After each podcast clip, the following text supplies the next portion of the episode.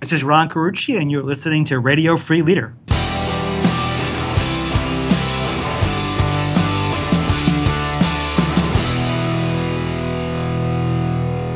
Welcome to Radio Free Leader. I'm your host, David Burkus, best-selling author and recovering academic, and this is the show that tears down the wall between the ivory tower and the corner office. Each episode brings you an outstanding thinker to help you lead smarter by sharing insights from social science and practical applications for leadership, innovation, and strategy. Make sure you stay up to date with Radio Free Leader and get some great stuff we don't share on the show by joining our community. You can sign up on the show notes page for this episode at davidburkus.com slash 717 or text Radio Free to 33444. We'll even get you caught up with our Radio Free Leader Starter Kit, a collection of our most popular episodes sent right to your email inbox so you can listen in just one click. Again, that's davidburkus.com slash 717 or text Radio Free, all one word, to 33444. I want to remind you all my new book, Under New Management, is out. The reviews that we are getting are great. The impact that it's getting is great from Twitter to emails to Facebook posts all sorts of different people have been reaching out to me to tell me what they thought and teaching me a thing or two about how some of the ideas that I profile in the book are being applied in ways that I didn't even know about. It's actually a really, really cool learning opportunity. So thank you to all of those that have sent in messages on that. If you haven't already had a chance to check out a copy of the book, just head over to my website, davidburkus.com. From there, you can go links to your favorite retailer to grab a copy of Under New Management. Today's episode features Ron Carucci. Ron is, like myself, a recovering academic. He's turned consultant and author of the new book, Rising to Power The Journey of Exceptional Executives. Now, this book is based off of uh, an unprecedented study on what leaders face as they rise to power, as they rise to that CEO spot. So, whether you're in that role already or whether you're just starting out in your career and you want to know what it takes to sort of grow in your leadership capacity, Rising to Power is a great book, and Ron has some great insights for you in this interview. So let's get started. So, who are you and what do you do? Hi, my name is Ron Carucci. I'm the managing partner at Navalent, a small boutique consulting firm that spends our days working with executives and CEOs transforming their organizations. Uh, and I get to spend my days working on some of the beefiest, meatiest challenges organizations face. No, and, and not just working with them, we should say. You also study them like little lab rats, as it were. they, I, I, there's no question I am indeed fascinated by when people organize human endeavor, whether that's at the country level or the enterprise level or the little league level. I think I've spent my life being fascinated by what happens when groups of people come together to try and accomplish something and all of the things that can go wrong uh, in that process. And so I do spend a lot of time thinking about the challenges and problems of that, and that's why I write, so that I can go figure out um, what the pesky little problems are that get in the way of organizing human endeavor and bring that that learning back to the people I serve. No, I, I love it. I love it. And we, um, well, we actually met through a mutual friend, Dorie Clark, and we met, yeah. I think, just before you had this great article that um, has a lot of the same lessons that are that are in the book, but this great article on Harvard Business Review, basically sharing the results of one of your treating leaders like little lab rats. That's also a pun, by the way, because before we were Radio Free Leader, the show was called Leader Lab, and fans were called Leader Lab Rats. So you know you have literal leader lab rats um, in this study. I'm being mean, but really, I mean, I was actually fascinated with don't take this the wrong way, but for a consulting firm with the depth and rigor of the study, you know, so normally when you hear that con- a consulting firm has done a study, what that means is like we surveyed 200 people via email and these are our results. But what you have is a really in-depth study that's longitudinal, has a lot of really, really um, a depth of data points and a lot of really cool insights. Before we talk about some of those insights, tell us a little bit about kind of what prompted you guys to begin this study, and then also uh, how you conducted it, and then we'll get into kind of what were the the lessons. That's a deal. So we've we've known for more than 20 years it's been a known statistic that about 50 to 60 percent of executives fail within the first 18 months of their appointment to a higher bigger job. And of course executive recruiters are just fine with that stat because it keeps them in business. But but we've just accepted that, that the odds are about a 50-50 shot that somebody we put or accelerate into a bigger job might make it or not. And when that began to become our clients um, that began to be, it became personal for us. about, about 10 years ago, we did a, a, similar body of research on emerging leaders. So it was one of the earlier bodies of bodies of work around generational differences and the differences between emerging and incumbent leaders and why those emerging leaders were struggling in mainstream corporate America. Well, we followed those those executives along their careers, and of course, many of them were accelerating their lives as many millennials wish to do, into executive roles. So some of them were who we were following, and some of them were our own clients who are finding themselves atop business units, global functions, um, CEOs of enterprises, big, big jobs, and uh, struggling. And uh, one of our CEO clients um, called us one day.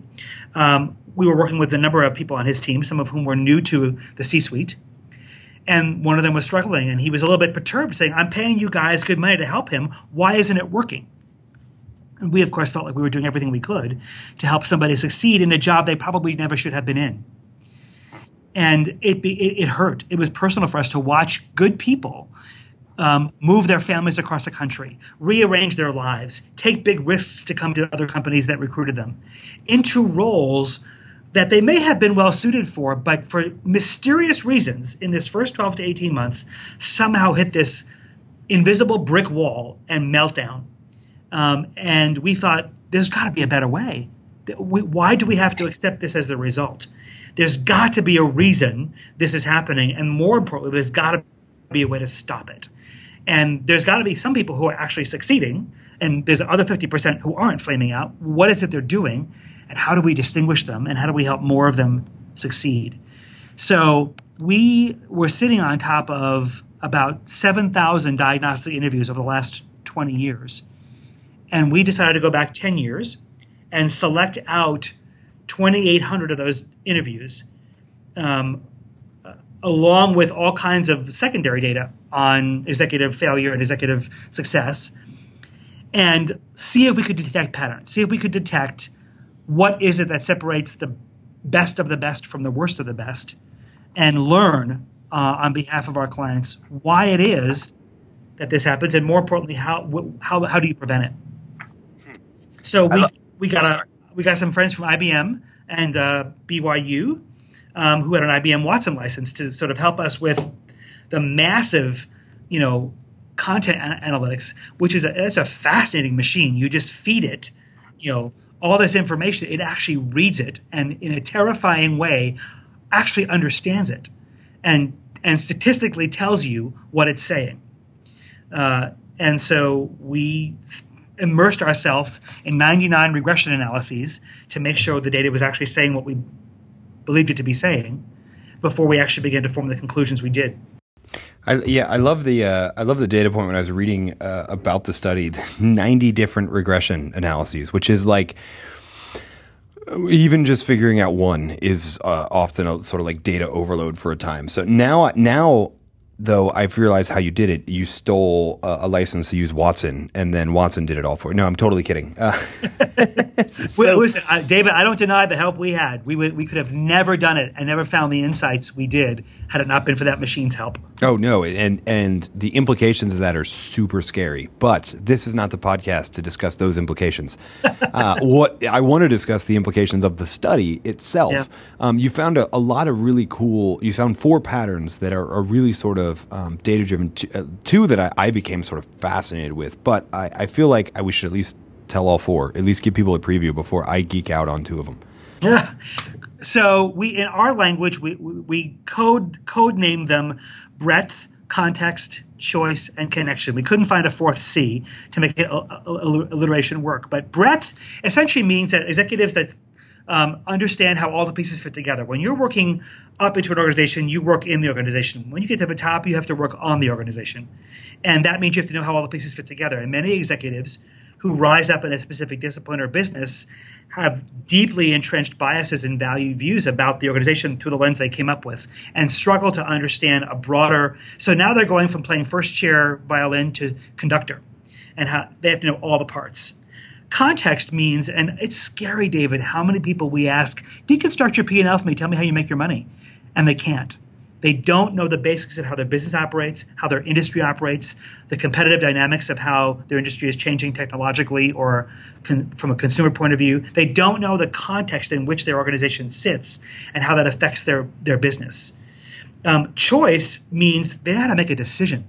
Um, they know how to use power uh, to combine uh, data, intuition, and the voices of others to construct great choices. Um, and they sit in a governing design that actually governs and pr- proliferates good decisions. And the last one is about uh, connections, about relationships. So these people, every every company has those set of leaders that everybody wants to work for. They have incredible regard from those they lead, from their peers, and from their bosses above them. They're just loved for good reasons. And these are those leaders. They have connections that they intentionally produce and sustain and cultivate all around them. So the, here was the scariest part of a study, David. The leaders that separated the best from the best from the worst of the best didn't do three out of four well. They did all four well. And part of the reason for all the regression analysis was me saying, I can't say that to the world. Go back and make sure it says it was all four. Go back and make sure it says it was all. Four. I wanted to believe that two out of four, three out of four could suffice, um, but it didn't. The ones that survived and thrived and made the greatest impacts on the performance of their organization, the people they lead, did all four well. And we just had to come clean with that and say, it's all four. Hmm. Oh, see, now I know the secret. It wasn't 90, it was one done 90. T- no, I'm kidding. Um, it was one. Yeah, exactly. No. So the one that, um, or one of the two that was really sort of fascinated me because uh, this was the first time I had data to to back up one of my convictions, which was this idea that they know the whole business, right? So you get you get promoted up and through a certain leg. You're, you're the, the chief marketing officer, or you're the chief financial officer, or, or even nowadays, and I'd, I'd argue that maybe that leg gets them better prepared, but you're the chief human resource officer, et cetera. Um, but what you, you, what you usually then become is a very lopsided version of a chief executive officer because you see everything through that filter of marketing or through finance, et cetera. And you see this a lot of times with as much as I love the promote from within sort of strategy that sort of I think creates this this bias that always tilts you towards whatever problem your organization has, it's suddenly a marketing problem because that's how you know how to fix it. But in reality, it's usually a problem that affects almost every area. I couldn't have said it better, David. And the reality is that it's not just the CEO and his team; it's his team. You know, when I work with executives teams, I have to remind them: you're not where you're not here as the ambassador for marketing. You're not here as the ambassador from sales. You're not here as the ambassador from finance. You're here as an enterprise leader. Leave that hat at the door, and many of them struggle to do that. They struggle to know when to advocate for their own function or business unit, and when to shed that hat and be an enterprise leader. And so they don't they're not even aware of the biases that have formed that suddenly they're now allocating resources to their old buddies in sales or their old buddies in manufacturing. Or they're not even aware that they're solving problems through a, through a lens of, you know, a, a discipline centric world.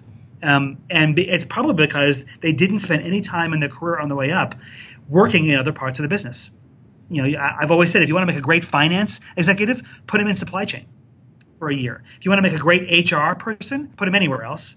If you want to make a great marketing person, put him in sales. If you want to make a great sales executive, put him in in um, manufacturing or, or, or logistics. Make them work in the part of the organization that has to live with the consequences of the discipline they own, and they'll become a way better executive.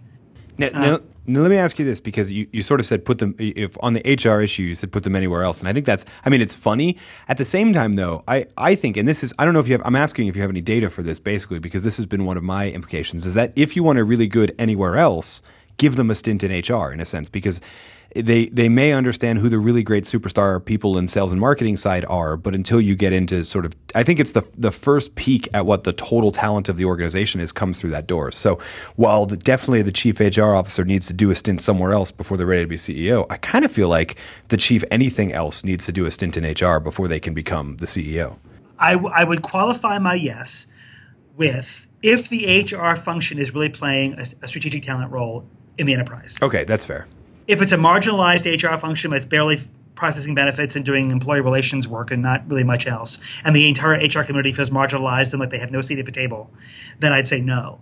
But if as long as you continue to drive that talent management is the role of every executive and the HR job is to build a strategy to do it, um, then yes, appreciating what it takes to build a comprehensive talent strategy that makes really hard decisions about the most expensive asset you're managing to do a to do a stint in that job, um, uh, I'd say yes. Okay, no, that's fair. That's fair. One of the other insights that I thought was fascinating was around decision making, and it's actually, um, I mean, obviously we know that that it stands to reason that great leaders are great decision makers, et cetera. And I love that you've got data for that. But one thing really stood out when I was reading about the the, the overall study and the insights from it was that, and the reason it stood out is that I literally had this conversation a couple days ago um, in an interview I was giving to promote my recent book, and they asked me about is it is it intuition or is it about evidence based management? And I love that you offer here that that it's kind of it's a balance of the two of them. There are those leaders that just go with their gut feel, and there are those leaders that almost go to analysis paralysis because they want so much data. And your data, your study sort of shows that they're the great decision makers are the ones that can kind of figure out how to do both and how to balance them, and it's a sort of art and science. Uh, to- totally what we found, and beyond that, they knew who to include. Right, mm. so you know when, when, when we we lend this lens to the one of the one of the chapters in the book is all about power. We we assume that what we would uncover is um, you know uh, character flaws of people who just could were self indulgent and abusing of power, and could not stand to you know couldn't resist the temptations to use power for their own good. Um, there there was certainly that set of people, but the vast majority of power abuse was the abdication of it. It was leaders who could not tolerate the amount of influence their role required of them, or so fearful of being seen as power abusers that they abdicated it. And so what that, what that meant was when it came to making a hard decision, they couldn't do it. So when when when there was a bottleneck, they, they were the ones that were labeled as indecisive or inconclusive or so overly inclusive of others' voices and so wanting to make sure they didn't disappoint anybody that they couldn't actually make a hard call and make and, and make the trade-offs that have to happen at the top of the organization. Hmm. No, I so, think. oh, sorry. So the you know the challenge is that they became so desiring to please people and so fearful of the popularity implications of a hard decision, they became paralyzed, and so they couldn't include the right voices, and they couldn't. They ignored the data that was in front of them, and they couldn't let their intuition, which was usually accurate, um, rise above the fear of the implications. You know, we tell our executives, leadership is the ability to disappoint people at a rate they can absorb. Hmm and and if you're unable to do that you know your decision making is part of the power that comes with your role if you can't exercise it in a way that serves the greater good even at the expense of an individual who's going to not have things go their way then you're actually abusing your power by abdicating it hmm. Hmm. yeah no that's that's fascinating um, and i i I totally agree, and I, I forgot. I feel I'm kicking myself actually because I forgot to mention the who else to bring in type thing, which I think is like you said, is huge and a really interesting insight from the study.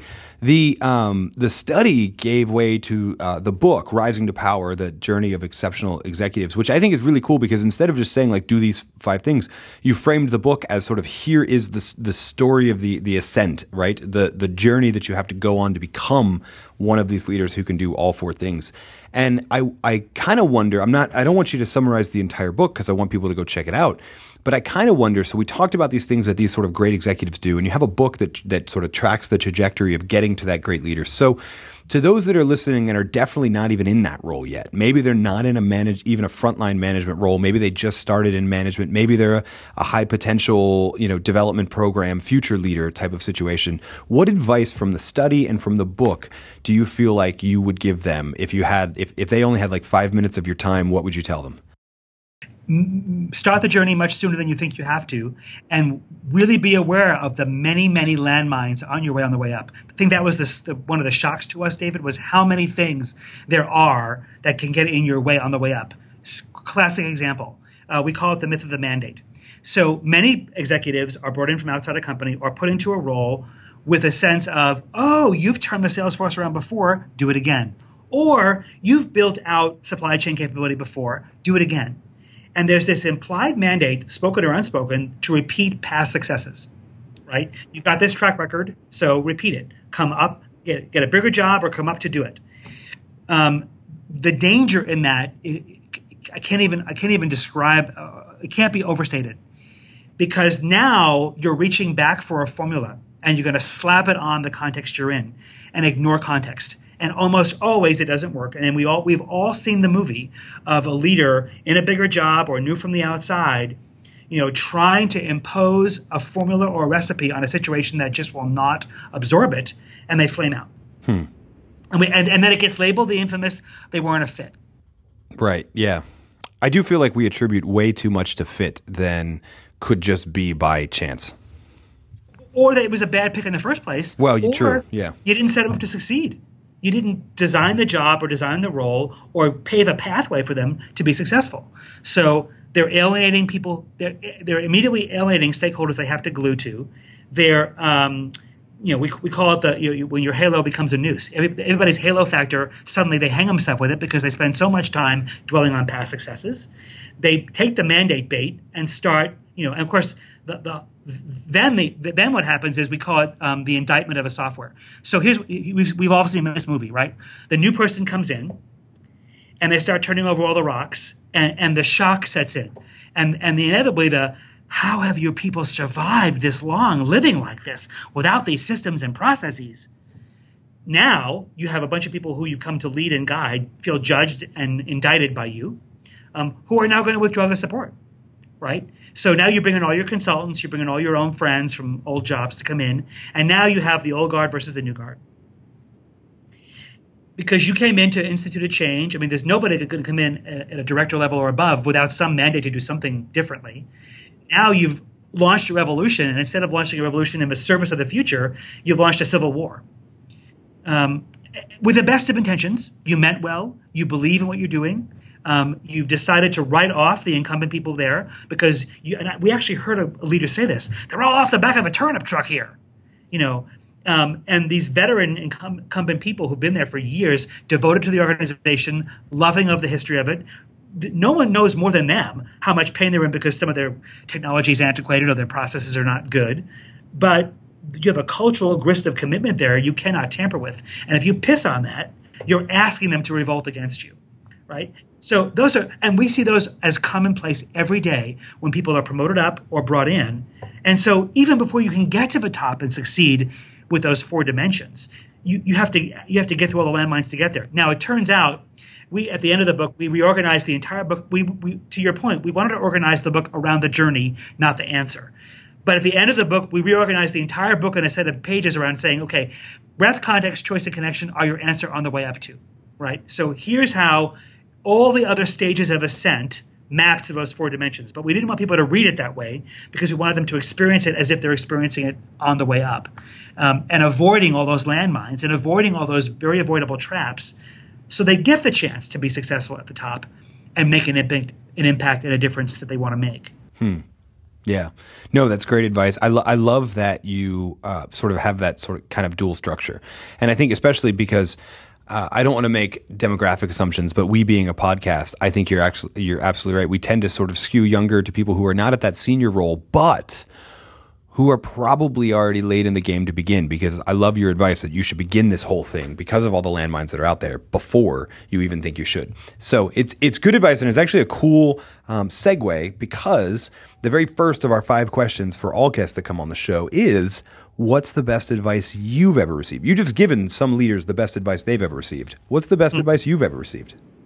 Woman who's been my mentor and colleague and friend for probably 25 years. Um, I taught at Fordham University with her for 20 years. Amazing woman. Uh, and she said to me, Nothing is irrevocable except death. Uh, and it, it's a constant reminder in my mind that second chances are made, not born. There are some things you don't get a second chance at, but but we, we when we get fearfully minded or too conservative or too anxious about choices we might make or what others might think, or we kick ourselves out of the game before we even put ourselves in it and don't even give ourselves a chance to be successful. We, I, I have to remind myself, you know, in my own second guessing, and my own anxiety, and my own fear, that uh, listen, nothing is irrevocable except death. I, you know, if this does not work out, if this dream I pursue, if this chance I take, if this feedback I give doesn't work out, um, it isn't the end of the world, and I shouldn't behave as if it could be. Uh, and I, it's a very for me it was a very liberating piece of advice when she gave it and it's remained a very liberating mantra ever since. Yeah yeah. that, that's great advice. Um, what does an average day look like for you uh, gosh it, well you know as a consultant and a, an academician no two are the same but usually i spend in the morning i spend time uh, reading some articles or reading some just some quiet reading with coffee and taking a handful of vitamins Um, uh, and then my day proceeds with either client meetings or meetings with other people in my firm or conversations about you know projects with clients or projects conversations about how we're going to get clients. Um, and usually, uh, there's a, at some point, multiple times of a day, I'm texting with or FaceTiming with my kids who are in college somewhere, so talking to them about their day. Uh, and on my better days, I get to the gym and I get to go do an hour on the elliptical machine or something that makes me sweat.